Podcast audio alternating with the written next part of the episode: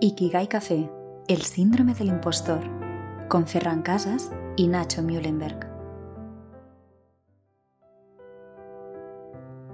Empezamos con un fragmento de Sakura Love, de Francesc Miralles, leído por Eva Parmañé.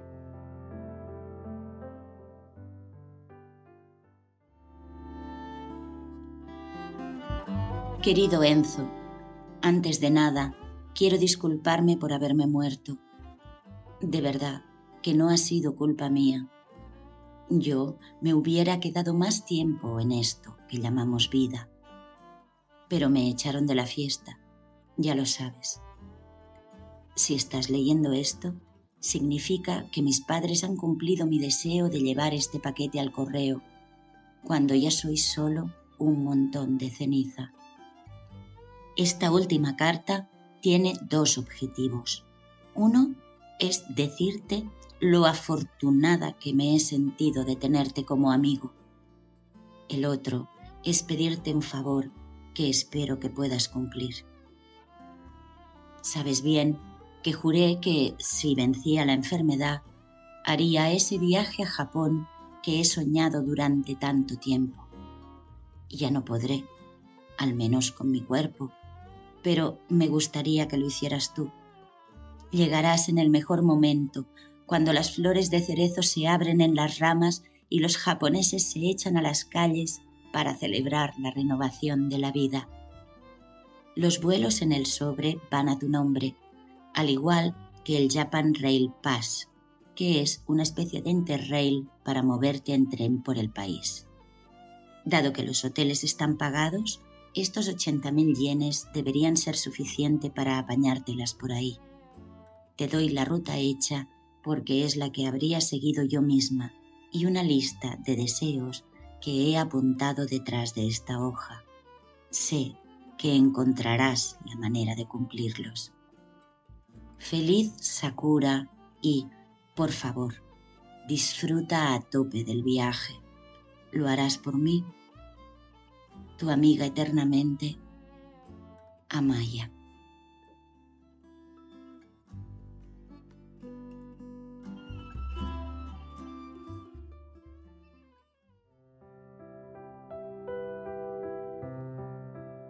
El síndrome del impostor, con Francesc Miralles, Ferran Casas y Nacho Mühlenberg.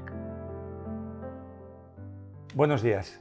En este Ikigai Café tengo a dos invitados de excepción para hablar de un tema que preocupa a todo el mundo y que sale muy a menudo en los artículos de psicología, en los debates, y espero que podamos darle una visión muy práctica y divertida también para salir de este embrollo, porque vamos a hablar del síndrome del impostor.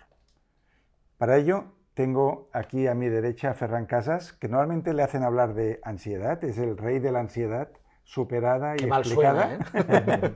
y que viene además de, hacer un show que se llama Bye Bye Ansiedad por tercera vez en un teatro con 240 personas y que de hecho le voy a preguntar por ahí para empezar porque eh, muchos actores tienen el síndrome de impostor, pero de eso vamos a hablar.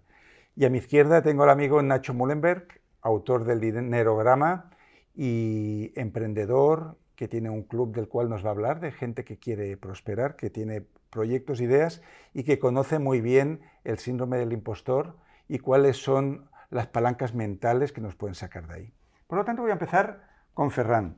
Dicen los, Te ha tocado. Dicen los, leyendo la biografía de Woody Allen, a propósito de nada, que a ti también te gustó, él decía que cuando empezó a hacer stand-up comedy, eh, su agente le obligaba a ir cada día a un pequeño teatro no sé si era en Manhattan o en Brooklyn, y dijo que durante los primeros seis o siete años le temblaban las piernas cada vez que subía al escenario. ¿Tú cómo lo vives esto? Me cago encima. Eh, literal, literal. Sales. Voy al baño. Vas con pañales. Sí, o sea, literal. Además es muy curioso porque lo vivo con, por fases. Es decir, el día antes me pongo nervioso, pero como que lo medito y digo, ya está, no pasa nada. Durante el día de la actuación estoy bien, pues me escondo y cuando oigo la voz en off ya de que se van sentando y oyes la gente que entra, me cago. Pero he descubierto que si hago sentadillas... Entonces te vas al lavabo, primero te vas al lavabo. Voy al baño, respiro un poco, sí. y, y luego sentadillas, que es una cosa que me funciona, me quita los nervios. Pero aquí viene el tema interesante, que tú, antes de este espectáculo, Bye Bye Ansiedad, habías hecho muchas presentaciones para vender tus cursos. O sea que es algo que has hecho cientos de veces, lo has explicado muchas veces. ¿Qué es lo que crees que hace que haya ese miedo escénico que todo el mundo tiene en situaciones muy diversas? ¿eh? Una entrevista de trabajo, una primera cita, una presentación delante de tu empresa. ¿Qué es lo que nos hace sentir inseguros? Quizás creer que no estamos autorizados para hacer esto. Claro, sí. Es decir, yo creo que hay distintos tipos de nervios. Y podríamos, mira, antes del espectáculo, ¿no? Yo llamé a Marta Buchaca, que es la directora del espectáculo, digo, Marta, estoy nervioso. Me dijo, gracias a Dios. Y porque si no estuvieras nervioso no saldría bien, ¿no? Entonces, estos nervios buenos que te llevan a hacer algo que te apetece, que, que tienes ganas, te hacen salir enchufado. Cuando el miedo creo que es este, ¿no? Que, del que hablas, de decir, ¿qué dirán de mí? ¿Qué pensarán? ¿no? Entonces es cuando te bloqueas. Entonces sí que es ese síndrome del impostor o ese, ese miedo que te bloquea, ¿no? Yo creo que esto lo tengo más o menos gestionado, ¿no? Que, que creo que hay un secreto que es que te dé absolutamente igual lo que piensen los demás de ti. Cuando trasciendes eso, eso desaparece.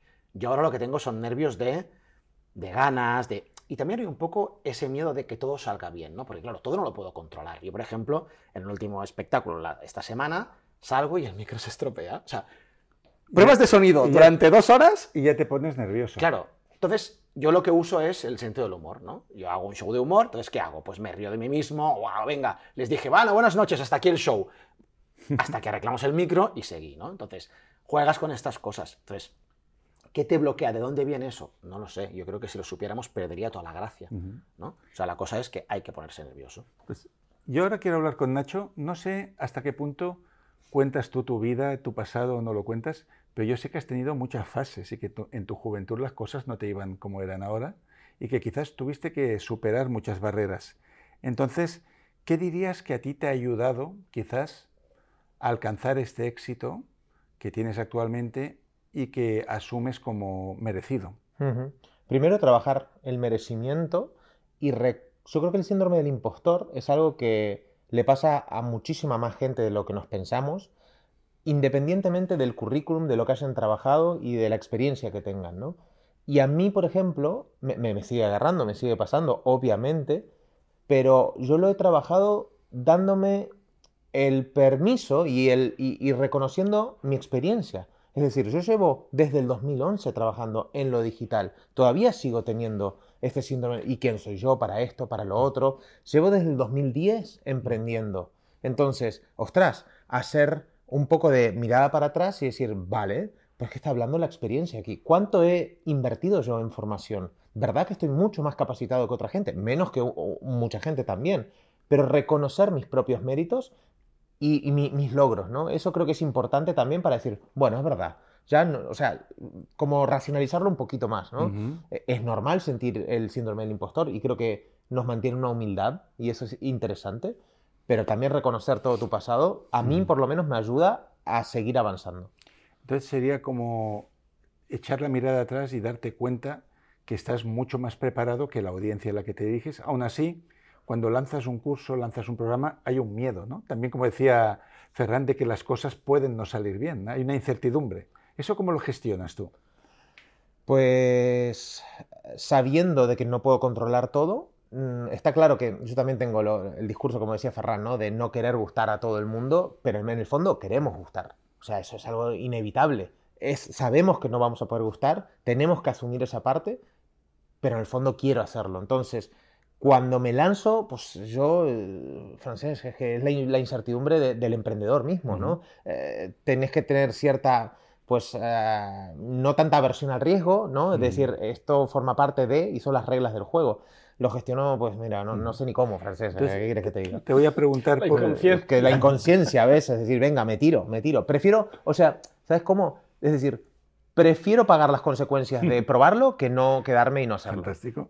Y la voz en off de este programa, que es Mireia Chaos, creo que está en tu club. ¿Nos puedes hablar de ese club y lo que hacéis ahí? Y luego vamos a enlazar todo lo que estamos hablando. Pues es un club de negocios y relaciones. ¿Cómo se llama? Éxtasis. Éxtasis. Club de negocios. ¿Por y qué le relaciones. pusiste el nombre de Éxtasis? Porque, bueno, yo tengo una identidad verbal muy ligada a los negocios y el sexo. Entonces, yo hago nudismo financiero, nudismo empresarial, y, y ahí lo llevé al éxtasis, que es, joder, encontrar ese punto culmine, digamos, con otros emprendedores, porque el camino del emprendedor es muy solitario muchas veces, pero me he dado cuenta que es una decisión también, ¿no? Entonces, lo que hacemos en el club eh, tiene dos patas muy, muy marcadas, que es la formación, que es uno de los valores propios que a mí me ha sacado de ese pasado oscuro que yo hablo eh, también, y, y el compartir. Yo creo que, y tú también, eres una persona muy generosa y, y la generosidad es un boomerang, ¿no? Muchas veces te vuelve, la gente está como en deuda con la persona y, y el compartir es lo más bonito y lo que nos hace crecer, ¿no?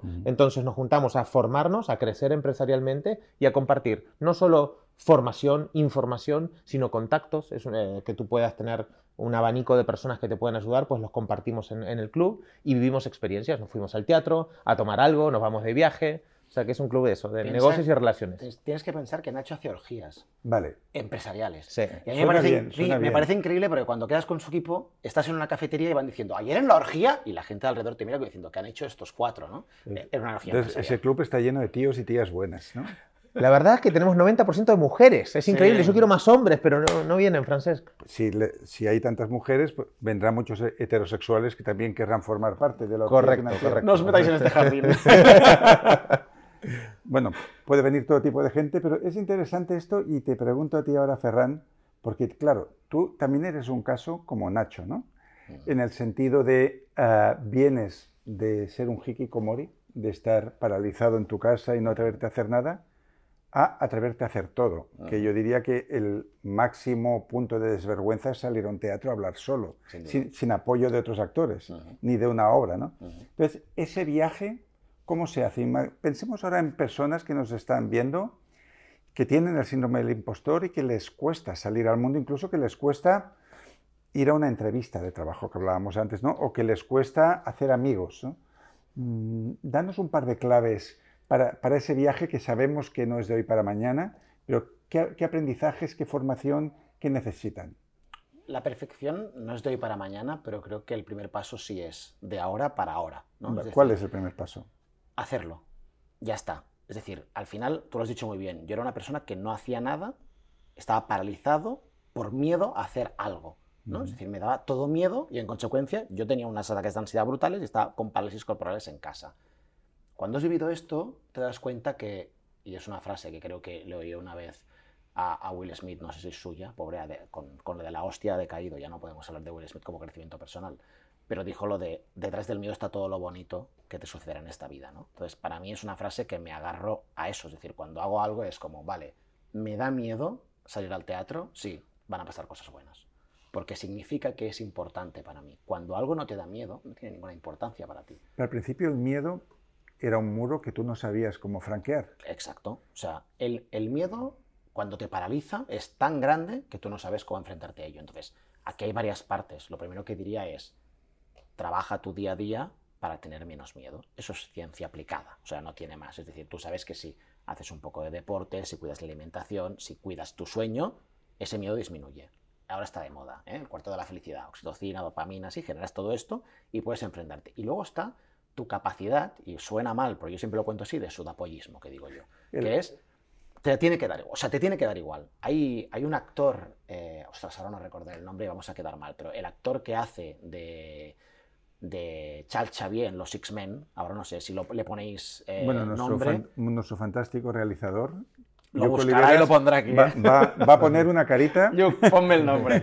Pues este actor tiene una entrevista muy buena que dice, antes de salir a actuar, siempre digo en voz alta, me importa una mierda.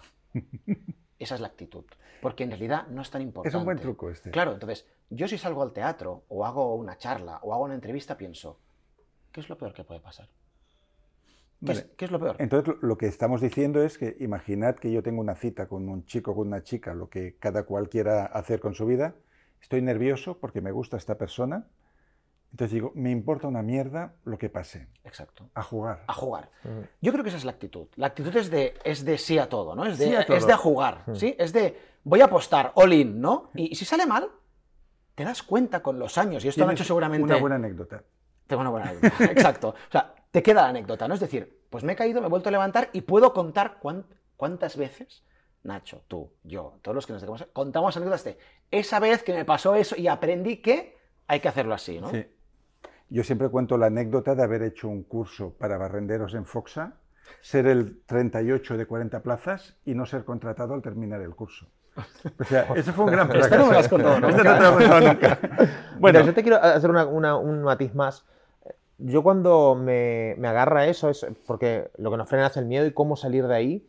No solo es pensar lo bueno, sino el costo que tiene quedarte en el lugar donde estás. Claro. Y eso es importante porque, claro, estás en, un momento en que tienes miedo, por ejemplo, y no actúas o no, no vas hacia tu objetivo. Vale, ¿qué pasa si me quedo acá? Porque somos especialistas en ver todo lo malo que puede pasar si eh, hago esto, ¿no? Si hago esto, ostras, pero me- se pueden reír de mí, me puede pasar lo otro. Ojo, pero a veces el costo de quedarte donde estás y no probar eso es mayor que el de intentarlo. Es decir, si yo sigo, me lo invento, en el mismo trabajo, con la misma relación, sin hacer esto, sin este upgrade profesional o lo que sea, ¿cómo voy a estar en tres meses? ¿Cómo voy a estar en seis meses? ¿Cómo voy a estar en tres años?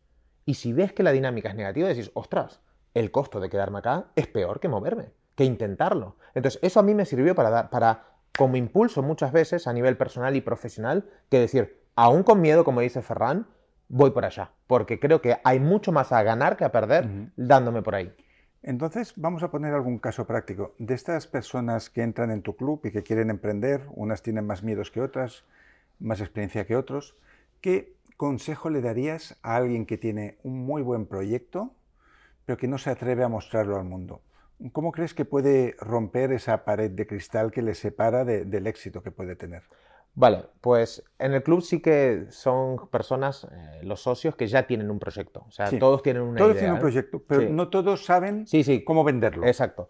Pues tú tienes que ser consciente cuando emprendes que tú eres un poco el marketer de tu negocio. O sea, si no le das visibilidad, si no sales y te expones, no, es que no, no va a haber nadie que, que te vea, no te van a comprar. O sea, forma parte para mí del proceso como marca personal o marca comercial el salir ahí y hacer eh, conexiones, eh, venir acá, dar la cara. Entonces, los resultados que quieres y la vida que quieres va en función muchas veces de cuánto te expongas, cuántos contactos hagas con otras personas. Entonces, saber estar dispuesto a, a dar el precio, que si la vida que quieres es lo que tienes que hacer, ostras, pues tienes que hacerlo, es que no, no queda otra. A mí también me daba miedo, francés, ponerme una cámara, eh, delante de una cámara y hablar, y estuve un año sin hacerlo. Pero claro, ya era una pulsión que tenía dentro, ¿no? Y al final digo, hostia, es la vida que quiero. A mí no me van a venir nadie a tocar la puerta si no me conoce nadie. Tengo que trabajar estratégicamente los vínculos, estratégicamente las conexiones, mi red de contactos, salir y exponerme, porque es la única manera en que mi proyecto va a crecer y que yo voy a tener la vida que yo quiero. Si no ahí solo en la cueva, pues es muy difícil. ¿Qué? ¿Que, que te puede pasar? Sí, pero las posibilidades son mucho menores. Muy bien. Por ejemplo, Ferran, antes hemos hablado que tú eras una persona que tenía una vida con muchísimas limitaciones, sales de eso, empiezas a dar cursos, empiezas a hablar en público, pero luego hay otra frontera que tú atraviesas, que fue publicar tu primer libro. ¿Tú qué sentías cuando estabas escribiendo este primer libro? ¿Te sentías un impostor de decir, yo no soy autor? ¿Qué hago yo escribiendo eso? Lo sigo pensando un poco. ¿Sí? Lo sigo pensando. Ya tienes unos cuantos. Ya tengo unos cuantos. Ahora ya me siento un poco más escritor. Sí. Un poco más. Pero al principio, al ¿cómo principio- luchabas contra esa idea? Pero mira, qué bueno, perdón, ¿eh? Eso es buenísimo en, en este caso, porque me pasa con muchos socios o clientes, es refrescarle ese momento. Es decir, Claro. coño, tienes seis libros. ¿Verdad que te has llamado Planeta? Y es algo que Nacho hace mucho por mí. Que ¿Te muchas- recuerda? Sí. Hace Pepito Porque muchas veces digo, es que esto, esto... Pero tío, mira cómo estabas hace 12 años, ¿no? Porque Claro, años miremos y, y démonos- somos los peores enemigos nuestros, Sí. entonces démonos una palmadita en la espalda. Mira el, el camino y la percepción de autoridad que tiene la gente sobre Ferran. Ferran ha escrito Esto, cinco o seis esto me pasó porque me invitó a, a una orgía o un no sé qué era, ¿no? Suena, mal. A una ¿eh? orgía empresarial. Suena O- o espectacular, suena bien. francés. Me invitó a una orgía. Suena maravilloso. Suena maravilloso. Suena bien. Te invitó a una orgía. Y, y fui a, a dar una charla, ¿no? Una pequeña, Sí. ¿no? Una pequeña exposición. Y claro, yo cuando entré, antes de entrar, le digo a Nacho, ¿yo qué hago aquí? Digo, a mí esta gente no me va a conocer nadie, ¿no? Y Nacho, que es así, al salir yo al escenario, dice, ¿quién no conoce aquí a Ferrano? ¿Quién conoce a Ferrano? Dijiste, y todo Sí. el mundo hizo ras, Todo el mundo. ¿no? Te diste Todo- cuenta que eras claro. popular. Bueno, que, que llegas a más gente de la que te crees, ¿no? Eso es algo así. Claro, yo en cuanto a escribir, sí que he sentido el síndrome del impostor, pero para mí escribir es lo mejor que me ha pasado en esta vida. Porque escribir te hace querer vivir. ¿Por qué? Porque cuando tú no te atreves, por ejemplo, imagínate que ahora decimos, vamos a coger un tren ahora y nos vamos a Madrid, esta noche nos vamos de fiesta en Madrid porque mañana tal. Mi persona, mi personalidad me diría, no, no, no, con lo bien que estoy yo en casa, esta noche me voy a poner una peli de Sherlock Holmes y estoy maravilloso. Pero mi escritor interno me dice, vete a Madrid que luego tendrás algo por escribir. Mm, buscando material. Eso es.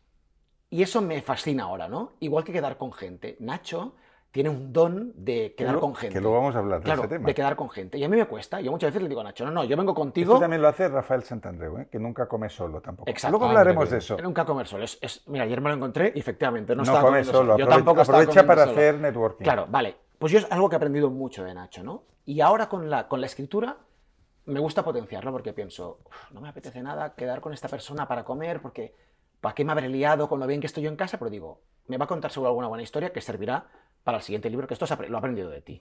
Que a ti tienes esa habilidad que alguien te está hablando y de repente yo ya te, no- que ya te conozco y veo cuando estás apuntando para el siguiente libro. pues me pasa un poco esto ahora. Entonces, me apetece vivir más experiencias de las que me había apetecido nunca, gracias también a decir, hostia, nuevas anécdotas, nuevas cosas para contar en mis libros, ¿no? Y para poder compartir y aprender y a lo mejor compartir ese aprendizaje, ¿no? Muy bien. Él ha mencionado un libro que se llama Nunca comas solo. No sé si tú lo has leído o sabes un poco de qué va. ¿Es cierto, Nacho, que tú nunca comes solo? Yo mm, no, nunca, nunca, nunca, nunca. ¿Qué tipo de personas invitas o te invitan y qué tipo de conversaciones que se crean en esos encuentros? Pues que al principio un vínculo con la persona, conocernos. O sea, al final tiene que ser una persona que me atraiga y que tenga yo algo interesante que ofrecerle a esa persona o esa persona ah, para mí, ¿no? A nivel de crecimiento personal, profesional. Eh, y al final yo creo algo muy natural, que es que vamos a conocer a la persona. Cuéntame un poco tu historia. Yo intento hablar poco, eh, escuchar mucho y, ostras, la gente es generosa, la gente quiere compartir. Y cuanto más arriba estás, lo que he visto siempre es que más generoso eres, más compartes, más te gusta contar tu historia. Porque muchas personas tienen la creencia de que, uy, debe estar cansado de dar, eh, no sé, consejos o que le pidan ayuda.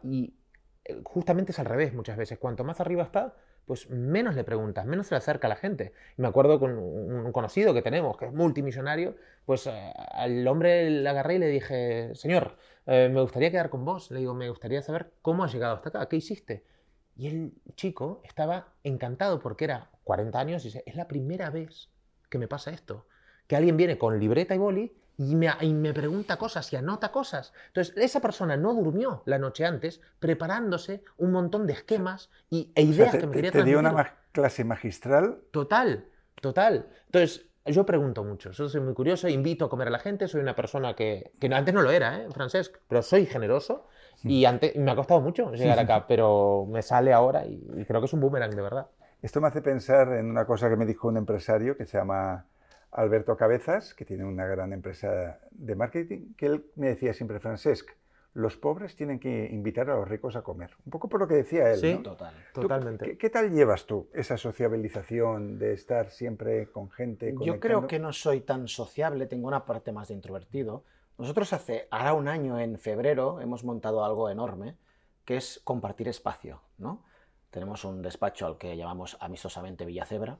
¿Por qué donde- Villacebra?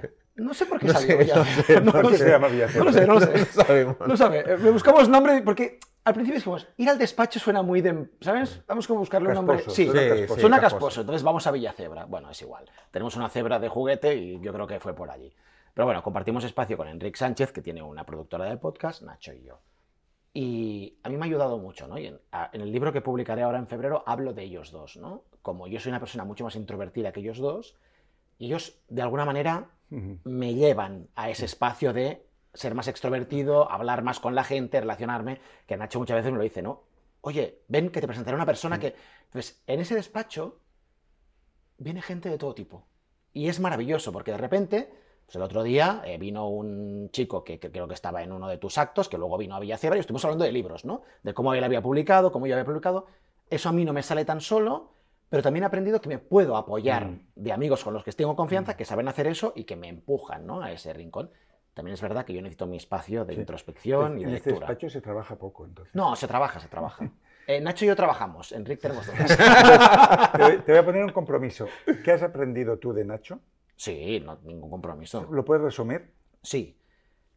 He aprendido que hay que atreverse y tener morro, que es importante, de una manera ética y siguiendo tus principios, pero tener morro. O sea, Nacho es un tío que hace las cosas.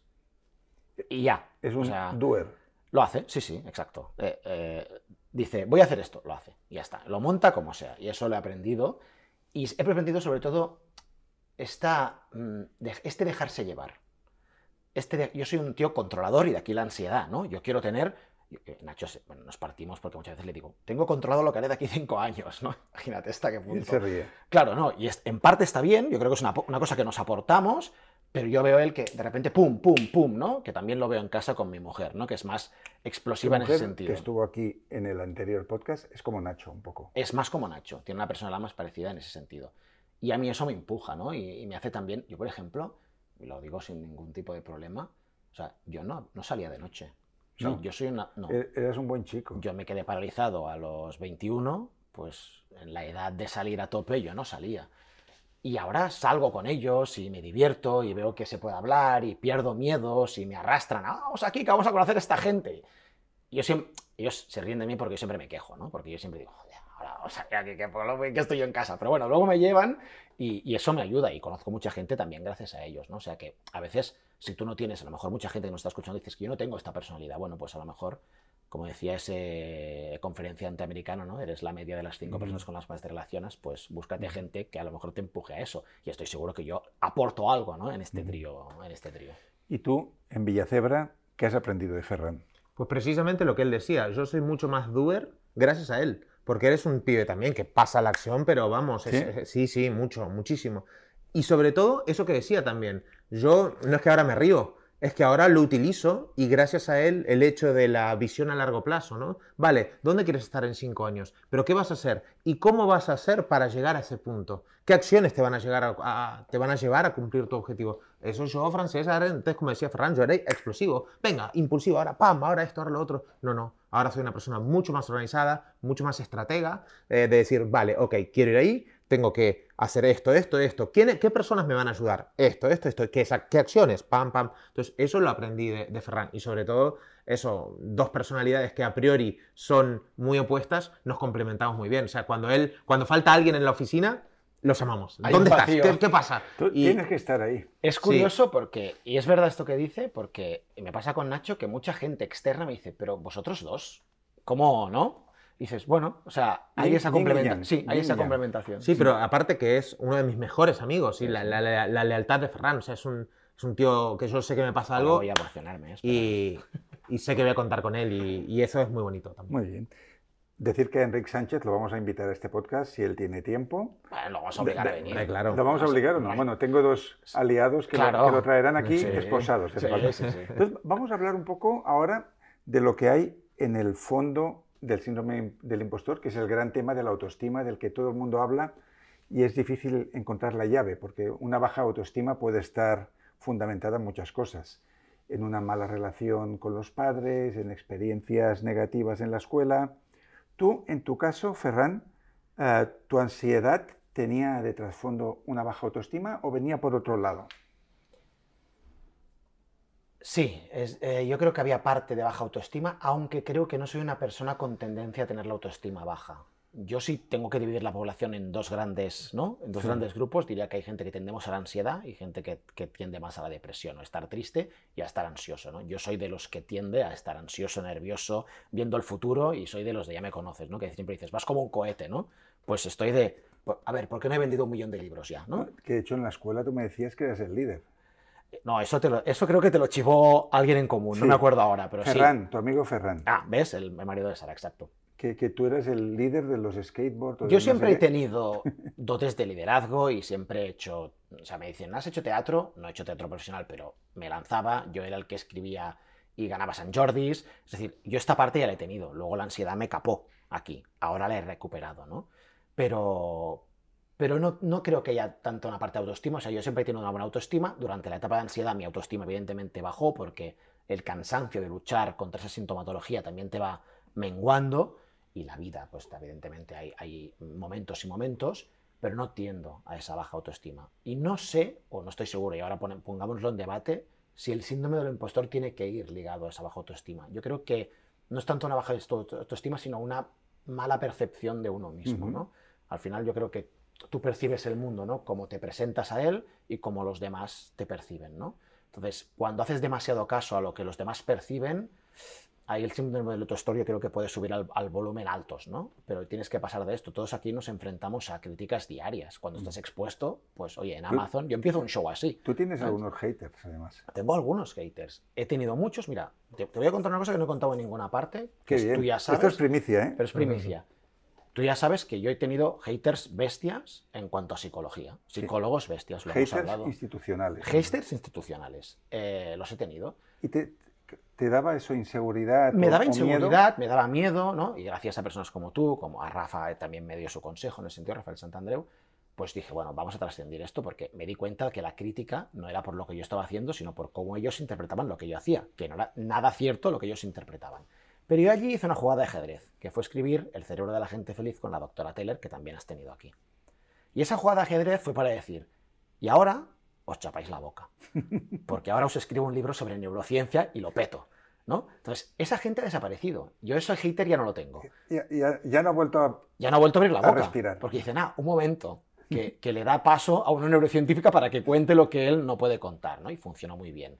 Ahora el hater que tengo es, sin faltar al respecto, un poco más bobalicón, ¿no? Es un Eh, hater bobo. Sí, es el que coge el libro, no se lo lee y dice, el libro, mini, mini, mini, mini. Bueno, pues nada, ¿sabes? O sea, me entra por aquí y me sale De, por allí, de hecho, ¿no? a mí una parte que me gusta mucho de tu espectáculo, que he visto dos veces, es que empiezas leyendo comentarios Sí. de una pareja de haters. Yo Kevin y María, sí. adoro esta anécdota. Sí, sé que te gusta mucho, pero, pero ves, es lo que te decía, creo que es una buena, de- una buena manera de presentarte al mundo, porque yo empiezo el show diciendo quién soy, qué hago, ¿no? Y luego digo, y ahora os voy a, a presentar cómo me interpreta la gente, ¿no? O parte de la gente, ¿no?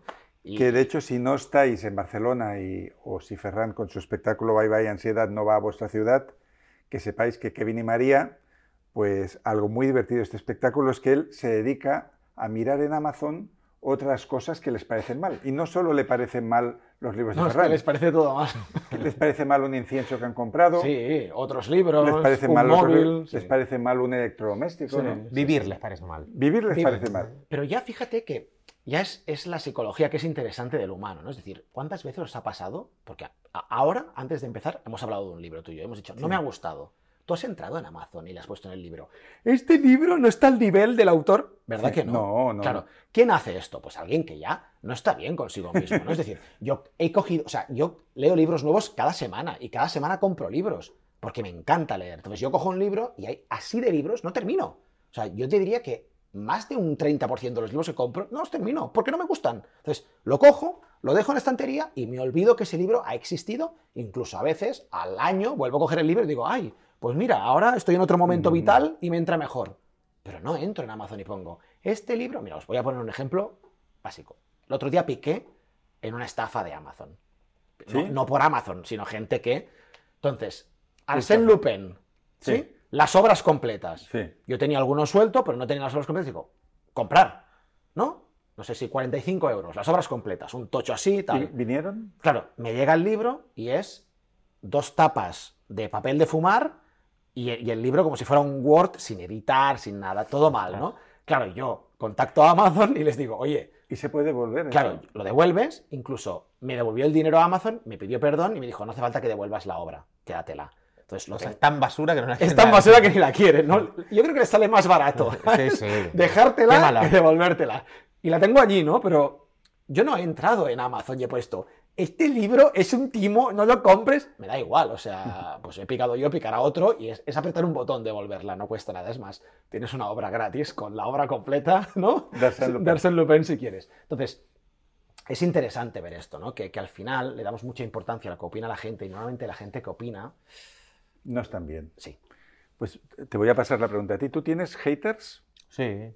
¿Cómo los gestionas? ¿O qué tipo de hater es el que se ceba con Nacho Mullenberg? Bueno, ahora te digo que no, porque yo agité un poco el mercado, mi mercadito, eh, siendo una persona confrontante, que buscaba un poco a veces el, el- ¿no? La- No, se atreven, muchos no se atreven. no, no se atreven, pero era la manera de sacudir un poco y agitar. Y yo sabía que estaba pagando un precio y, y bueno, a mí me han hecho notas de- en periódicos muy, muy grandes del país donde, hostia, por el titular me han matado, ¿no? Y Por el Ferran, titular. sí, Ferran me ha dicho, no te metas. Y no me he metido. No has entrado. No he entrado y, han, y youtubers con cientos de miles me han hecho a mí eh, episodios completos donde me destripaban, me analizaban un artículo.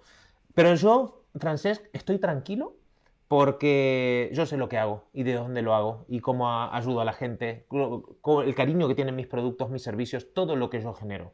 Entonces, eh, que hablen mal de mí, la verdad es que ni me meto. Eh, solo cuando... Me pasó una vez que una, una mujer que encima vos conocés también, se metió al club y a los tres meses dijo, ay, no me sirve. Y lo hizo público. Y digo, vale, perfecto. Que no te sirva, ok, quiero ver por qué. Y dice, no, me dijo a mí, porque la formación es no sé qué. Entonces voy y analizo y se había visto el 7,3% Ahí la pilló. del 100%. Entonces le digo, Que mucha gente no sabe que podemos Claro. ver estas cosas. entonces le digo, pero si lo que estamos hablando de dinero, de inversiones, eh, si no te sirve nada, es que quiero decir que tú eres ya millonaria, tienes la vida solucionada. No es el caso. Todo lo que hablamos de posicionar con autoridad tu marca personal en tu sector y en el mercado, no te sirve todo lo que damos, es decir, lo estás petando. Eso es mentira tampoco. O sea, has consumido tal, tal. Entonces, con datos es muy fácil decir, vale, en este caso estoy tranquilo. Pero me da rabia el hecho de decir, ostras, no puede ser que hagas público esto cuando ni siquiera estás consumiendo el contenido, ni te estás moviendo, ni estás haciendo absolutamente nada. Hay gente que espera así una varita mágica, entrar a algún curso, a alguna formación, a un club o lo que sea, y que le venga todo absolutamente dado. Yo genero los escenarios, pero si tú no das de sí y no te no mueves, no, no voy a poder hacer eso, ¿no? Entonces, a día de hoy, por suerte, tengo menos haters. Yo- hay mucha gente que dice, ah, son buenísimos tener haters. No, no creo que sea buenísimo tampoco. Eh, depende, ¿no? Pero tú crees que es bueno polarizar. Eh, No creo que siempre, ¿eh? No creo que siempre sea bueno. A mí, en su momento, estratégicamente, me sirvió agitar. Y es una manera de diferenciarte y estar en boca o, o- o en, en el radar de gente. Mm, No sé si lo volvería a hacer tan fuerte, ¿eh? Yo creo que en su momento me sirvió, pero ahora le he bajado el tono. Muy bien. Y por último, y ya luego hacemos una última ronda, tú hubo épocas de, de tu vida donde no tenías la autoestima que tienes ahora. No. ¿Cuál fue tu recurso para subir la escalera del Nacho que se atreve a hacer cosas? Pues fueron dos cosas que hice. Número uno, formarme. Porque yo no me, veía menos y tenía la autoestima baja porque era bastante inútil. Y o sea, solo había hecho la carrera de periodismo, que sirve más bien para poquito, y no me veía capacitado. Y me comparaba con gente y yo envidiaba a gente que decía, ostras, cuánto conocimiento o sabiduría tiene esta persona. Y claro, pues un poco, ¿qué qué ha hecho esta persona para tener ese conocimiento o esa sabiduría? Pues estudiar, formarse, adquirir habilidades nuevas, rodearse con otra gente. Entonces dije, vale, tengo que hacer esto. Esto, a medida que yo me iba formando, iba sabiendo más, mi autoestima cambiaba, porque me veía capaz, me veía una persona inteligente, cosa que antes no me consideraba, ¿sabes? Y por otro lado, cuidar el aspecto físico. Eso a mí sí que me hizo bien. Porque Porque ibas desaliñado. Sí, bastante desalineado, tiendo a engordar mucho, me gusta comer, entonces cuando yo me veo mal, automáticamente, y me sigue pasando y todavía no me siento bien, y a día de hoy ¿eh? me pasa eso, pero intento cuidarme un poco. Y hubo una época en la que yo me veía muy mal y, y bueno, hacer fueron cuatro meses de, de- de cuidarme y eso automáticamente también hizo que, que me sintiera mejor. Fantástico. Pues mira, vamos a terminar, Ferran, con un spoiler entre comillas. No diremos el título de tu próximo libro, pero cuéntanos una cosa un poco relacionada con lo que vamos a hablar, que, que van a aprender los lectores en febrero, ¿no? En, sí, finales de enero, principios de Vale. febrero. Una de las muchas cosas que aprenderán en tu nuevo libro. Sí. Una mira, que tú quieras destacar y que nos viene bien al No. hilo por lo que hemos hablado hoy. Te destaco un- algunas cosas. eh, que se habla mucho hoy en día, lo que decíamos antes, ¿no? que todo el mundo es experto y todo el mundo da su opinión, y eso lo vamos a destruir un poco en este libro, ¿no? Y después entender que todo es más sencillo de lo que parece. Que creo que es un mensaje que deberíamos dar, ¿no? Estamos en un momento en que oímos gurús de Instagram todos los días diciendo que se levantan a las 5 de la mañana y hacen abdominales. A mí me parece una gilipollez, ¿no? Pero veo gente que se autoexige y dice, es que yo no, Claro, no triunfo en la vida porque no estoy haciendo abdominales a las 5 de la mañana, ¿no? Da igual, ¿eh? El que dice abdominales o el de comete ese sapo que dice que tienes que responder los mails. Mira, tío, yo no me levanto a las 5 de la mañana y respondo mails. Es- me gusta hacerme un café, mirar Estás sobando, tú estás sobando. Estoy durmiendo a las 5 de la mañana. que es algo que, que también está de moda, ¿no? Ahora está de moda la gente que dice, ya dormiré cuando muera, porque lo que hay que hacer es producir. Pues yo a mí me gusta dormir, ¿qué quieres que te diga, no? Eh, Tengo tres hijos, he estado 10 años sin dormir y ahora me gusta dormir. La ¿no? revancha, la es la revancha. revancha, exacto. Entonces el libro va un poco de esto, ¿no? De ver que todos tenemos mucho más potencial en, nos- en nosotros y que muchas veces fregando los platos puedes conseguir grandes cosas. Perfecto. Y un último consejo que tú quieras dar a quien nos está viendo para sus proyectos de vida, para tirar adelante con aquello que tienen en la mente, al- algo muy sencillito para que se pongan en marcha. que estamos en la época de la colaboración y no de la competencia. Y sinceramente, cuando te encuentras con personas que incluso del mismo sector o que hagan lo mismo, te vas a potenciar mucho más que no eh, queriéndote separar. Y que con las personas adecuadas vas a llegar mucho más lejos que no solo que cuesta un huevo. Muy bien. Muchísimas gracias, Ferran, Nacho. Ha sido muy bonita esta charla. Yo creo que hemos hablado muchas más cosas que el tema principal. Poco del tema principal. Nos hemos ido por los cerros de Úbeda, Está pero, pero ha estado muy bien. Gracias por seguirnos. Nos vemos el mes que viene en Ikigai Café. Y ahora hablamos de libros y escritura.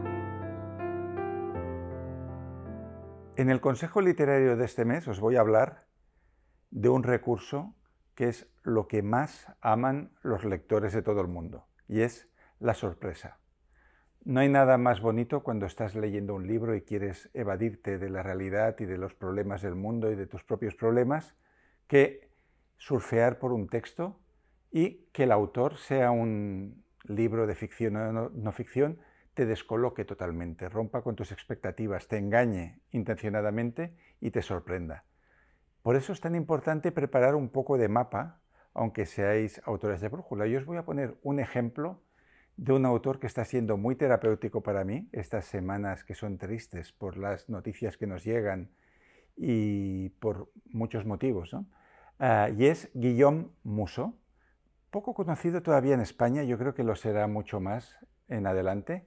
Es un autor francés que ha vendido millones de libros y su primera novela conocida tuvo incluso una adaptación al cine con John Malkovich en el cast, lo cual no es moco de pavo. Y concretamente os voy a recomendar que leáis Central Park, que es una de sus novelas más traducidas y os diría que es la novela de él que he leído que contiene más giros y más sorpresas de todas las que conozco hasta ahora. De hecho, en Central Park hay un giro que yo, comentándolo con amigos y amigas escritoras, decía, creo que no hay ningún otro autor en el mundo que se atreve a meter un giro como este. ¿vale? ¿Cuál es ah, el punto de partida de Central Park? Tenemos una protagonista que es policía francesa y que ha estado en una fiesta en París, eh, de alto copete, con mucha gente, glamour, y ha bebido un poco más de la cuenta. Tenemos otro coprotagonista que eh, ha estado tocando en un club de jazz de Dublín. La acción empieza en el Central Park de Nueva York, que conocéis o en persona o por las películas.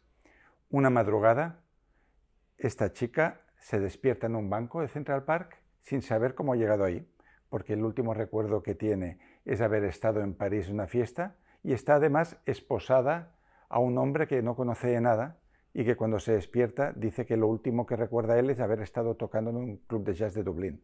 A partir de ahí, estos dos personajes a los que un oscuro destino ha unido o una mano oculta van a tener que descubrir cómo han llegado hasta allí y qué pueden hacer para uh, saber la verdad incluso salvar la cárcel, porque están los dos en un país sin tener siquiera un visado de entrada. Bueno, esto es el punto de partida y desde aquí vamos leyendo y vamos conociendo detalles de estos dos personajes y van a haber muchos giros y muchas sorpresas. ¿Por qué os cuento esto? Porque tanto si escribís un libro de no ficción donde hay un tema conductor, pero podemos sorprender al lector con otra cosa que nos espera, pero especialmente si hacéis narrativa de ficción, preparad antes las sorpresas, porque sobre la marcha no van a salir tan bien como las que hace Guillaume Musso. Entonces yo recomiendo a todos los autores y autoras que si está preparando una historia, que sepa exactamente cuáles van a ser las tres, cuatro, cinco grandes sorpresas, grandes giros que va a poner.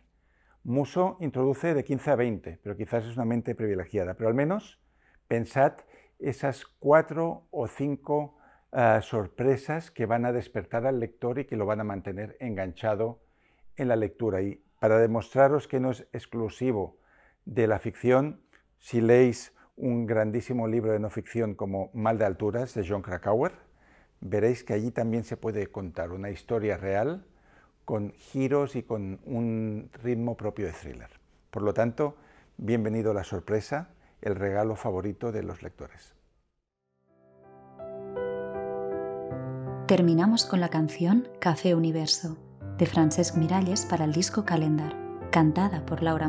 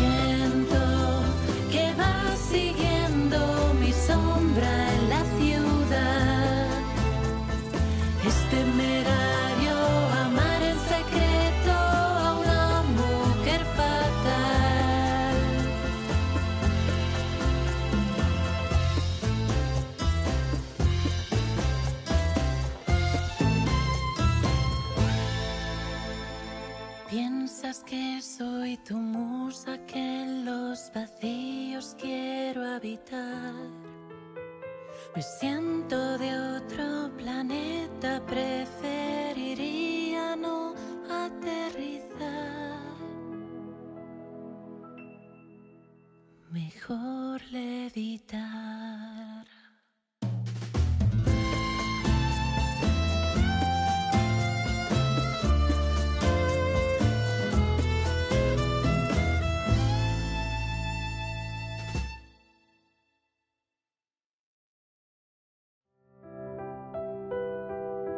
Gracias por escucharnos.